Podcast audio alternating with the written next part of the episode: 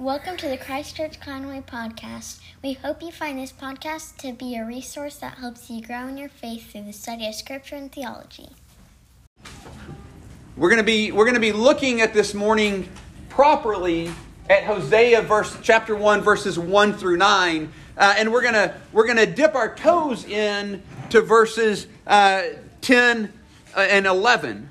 And then next week we're going to look properly at those verses, okay? Because th- there's two reasons for that. One, uh, there, there's a clear section break between those, and, and so I want to like honor that and how we look at this.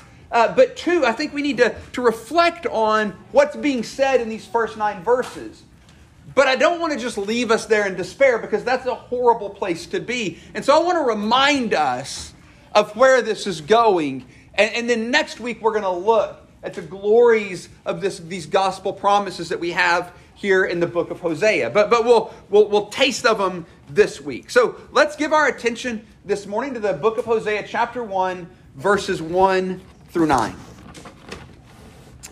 The word of the Lord that came to Hosea, the son of Beeri, in the days of Uzziah, Jotham, Ahaz, and Hezekiah, kings of Judah, and in the days of Jeroboam, the son of Joash, king of Israel when the Lord first spoke through Hosea, the Lord said to Hosea, Go take to yourself a wife of whoredom, and have children of whoredom, for the land commits great whoredom by forsaking the Lord. So he went and took Gomer, the daughter of Diblaim, and she conceived and bore him a son. And the Lord said to him, Call his name Jezreel, for in just a little while I will punish the house of Jehu for the blood of Jezreel, and I will put an end to the kingdom of the house of Israel.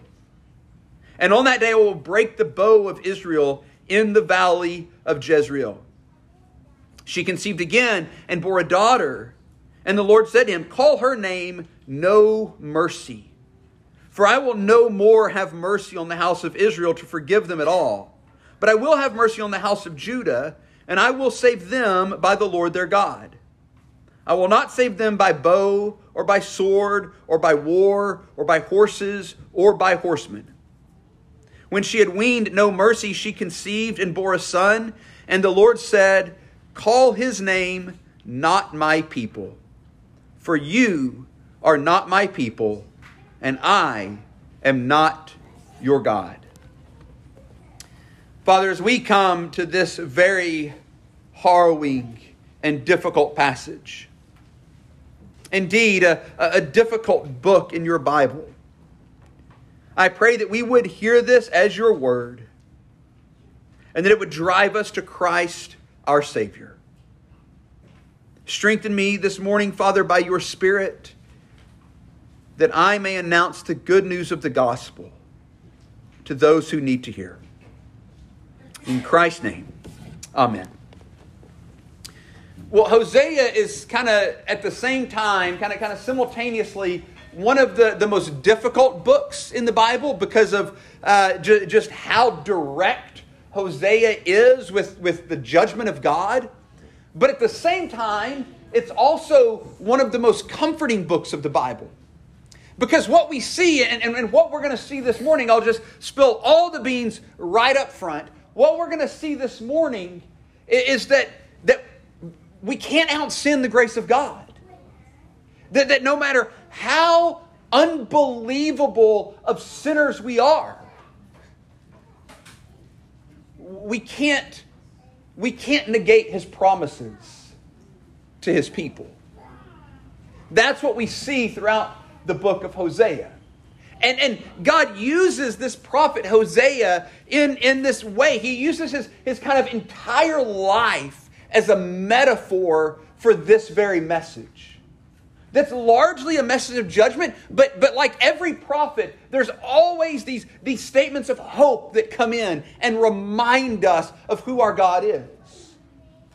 So there was this prophet, his name was Hosea, and, and we're given a, a pretty typical introduction to him by, by letting us know kind of all the kings that, that he was the, the prophet during their time. That's how they would date things. So there's a list of kings in Judah, and there's only one king listed from Israel. Now, Hosea was primarily concerned with the northern kingdom, with Israel, but, but his words had relevance to the southern kingdom as well, so they're listed. And the reason that there's only one king listed for Israel, unlike Judah, where there were a lot of kings, is because after this particular king, you got a string of, of kings in the north that just had very, very short reigns. Uh, so, so to cover the same amount of time, he would have had to list a whole bunch of people because he was prophesying in the time, in the 8th century BC. So he was prophesying in the days leading up to the destruction of Israel, where everything, like the wheels, were just coming off completely in the northern kingdom. Everything was just completely falling apart. Because what they had done is, is they had continued, and this is all the all the, the whoredom language, but because because the, the relationship between God and his people is seen as a marriage, they had continued to, to adulterate themselves by, by pursuing all of these other gods by burning, uh, you know, by burning uh, incense to all these false gods, by, by worshiping Baal, by, by running to the kingdoms around them instead of to Yahweh in order to be saved. Just everything that they could do to break every commandment, they did in spades. And so God calls this prophet and uses his entire life as a metaphor for what's happening in Israel and what he's about to do to Israel.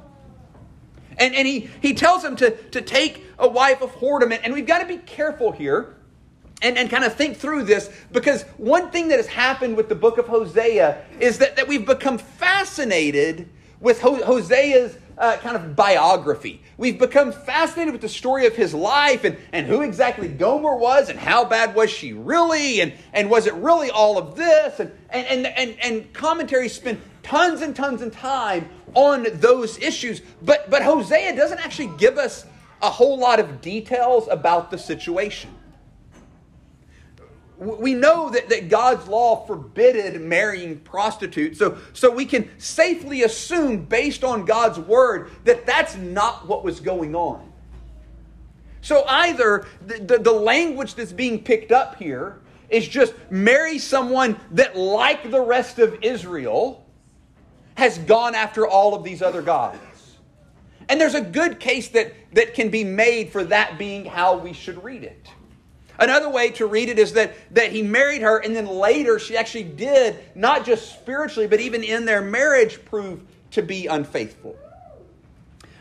But, but kind of however we parse out those details, it, it doesn't particularly matter because the metaphor stands either way.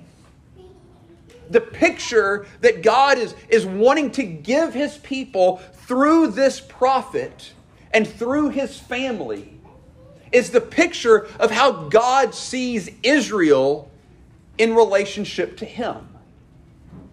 And that is that they have gone after all kinds of other gods, that they've given themselves away to, to gods other than Yahweh. And so these three children are born. The first is named Jezreel, and it gives us these explanations for, for each kid. Here's, this, here's the name of the child, and then here's the explanation. And so the first one is, is born Jezreel, and then this is the explanation that's given. For in just a little while I will punish the house of Jehu for the blood of Jezreel, and I will put an end to the kingdom of the house of Israel. And on that day I will break the bow of Israel in the valley of Jezreel. Now, now what's going on with this Jezreel situation?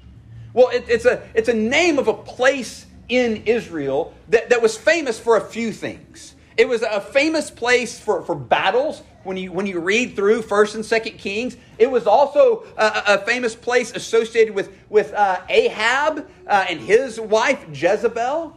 But it was also a place where Jehu, that's mentioned here, showed up and slaughtered at first at first, by the command of God, slaughtered the line of Ahab. and kind of took them out of the picture and, and took over the throne. But then he went further than he was supposed to and kind of just kept killing everyone that he thought had anything to do with Ahab. And he stepped beyond the directives of God. And, and there, there's some things that, that are interesting about him because he's commended as like doing some good things of, uh, of like getting rid of this king that was that was leading Israel into just gross idolatry. But then in the end, guess what Jehu didn't do? He didn't cut off the idolatry. He continued to lead the people to worship Baal. He continued to lead them away from Yahweh. And, and so we've got this kind of flawed character, this, this tragic hero. And so the first thing that, that Yahweh says through Hosea is call this kid Jezreel because I'm going to fix everything that has happened in association with that. I'm going to I'm going to make that right. And I'm going to do it by breaking the bow of Israel by ending the kingdom of Israel. Now, that happened in, in 722 when the Assyrians came in and took Israel out and just obliterated them. And so Hosea's job was to show up and say, hey, this is what's coming. Because the people of God have not followed me, they're going to be destroyed. Now, when we put this all in, in its kind of context of, of the broader canon, what we see is happening here is that God is applying the law with all of its promises of cursing to the people of God.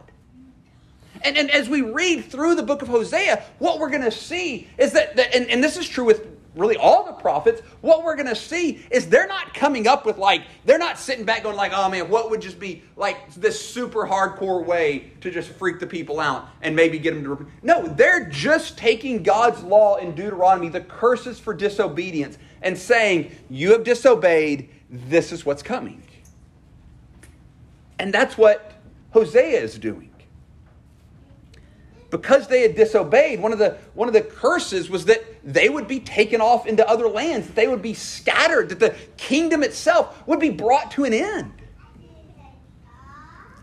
She conceived again and bore a daughter. And the Lord said to him, Call her name No Mercy. For I will no more have mercy on the house of Israel to forgive them at all like the worst news possible. No mercy. God had, had been long suffering in showing Israel mercy. They had been buck wild, doing their thing, and God had been merciful and not destroyed them. But he was saying, the reckoning is coming, and that will no longer be the case. They'll no longer get my mercy but they will be destroyed. And then he adds to this part, but I will have mercy on the house of Judah, and I will save them by the Lord their God. I will not save them by bow or by sword or by war or by horses or by horsemen. So, so here's where we kind of get this first glimpse of something maybe good. Because what Israel had kind of constantly done is they had made alliances with other people, with other kingdoms, with other nations, trying to protect themselves from whoever it was that was going to destroy them. And, and God was saying, We're done with that. I didn't ask you, I didn't ask you, people of God, I didn't ask you, Israel, to be politically savvy and make deals with people to protect you. I didn't ask you, Israel, to be politically savvy and figure out a way to gain your security through political machinations. I didn't ask you for that. I asked you to trust me. I asked you, people of God, to believe my word, to let me establish you. Not to seek what I've promised through the political machines that are available to you. I feel like in some culture, somewhere, probably there's a good sermon to be preached here. And he reminds Judah that's not how you'll be saved. It's not going to be by nations, it's not going to be by military, it's not going to be by horsemen. He, he lists all these kind of ways that, that we would look to save ourselves. I will not save them by any of those things, by none of it. I will save them by the Lord their God. It's beautifully self referential there, isn't it? It's, it's God speaking to his people, saying, I will save them by me. By me.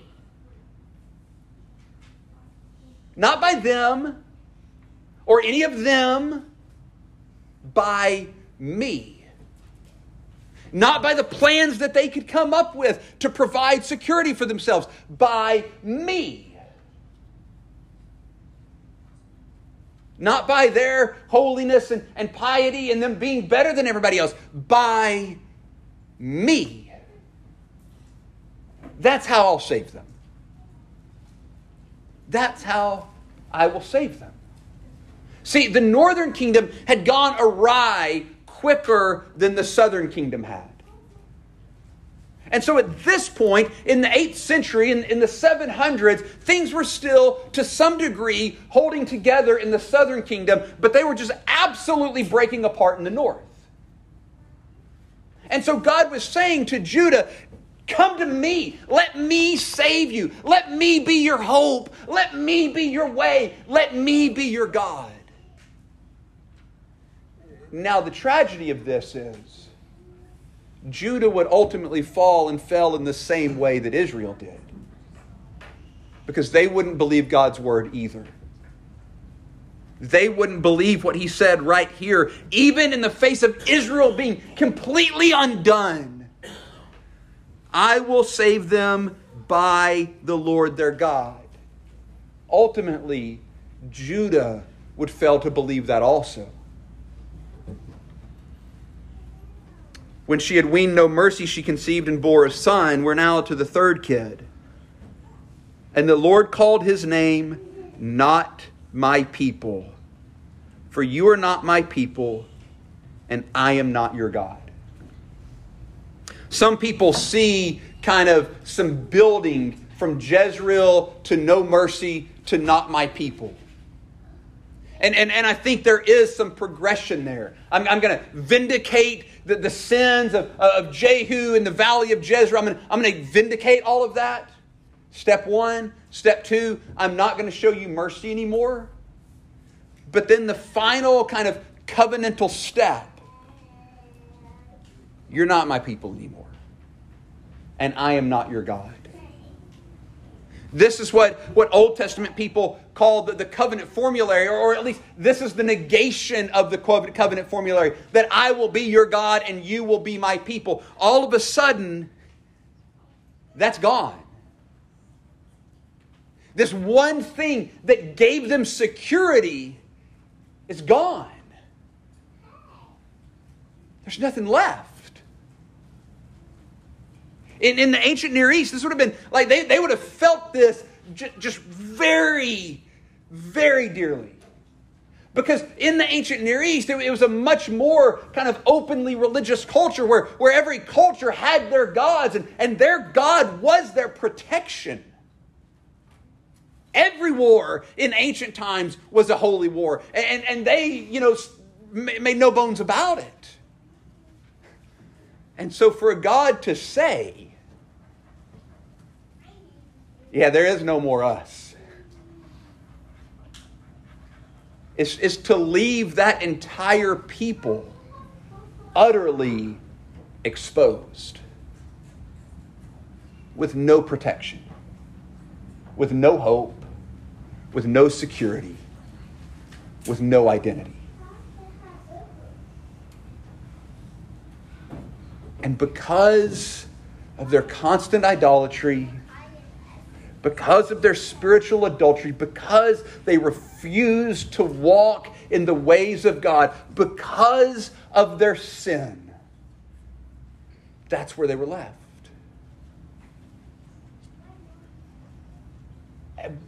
It's where we're all left, isn't it? If we flip back to, to Deuteronomy chapter 4, you can flip there with me if you want, or you can you can just listen. We we read some some words from, from Deuteronomy 4, beginning in verse 25, that, that announce some of this.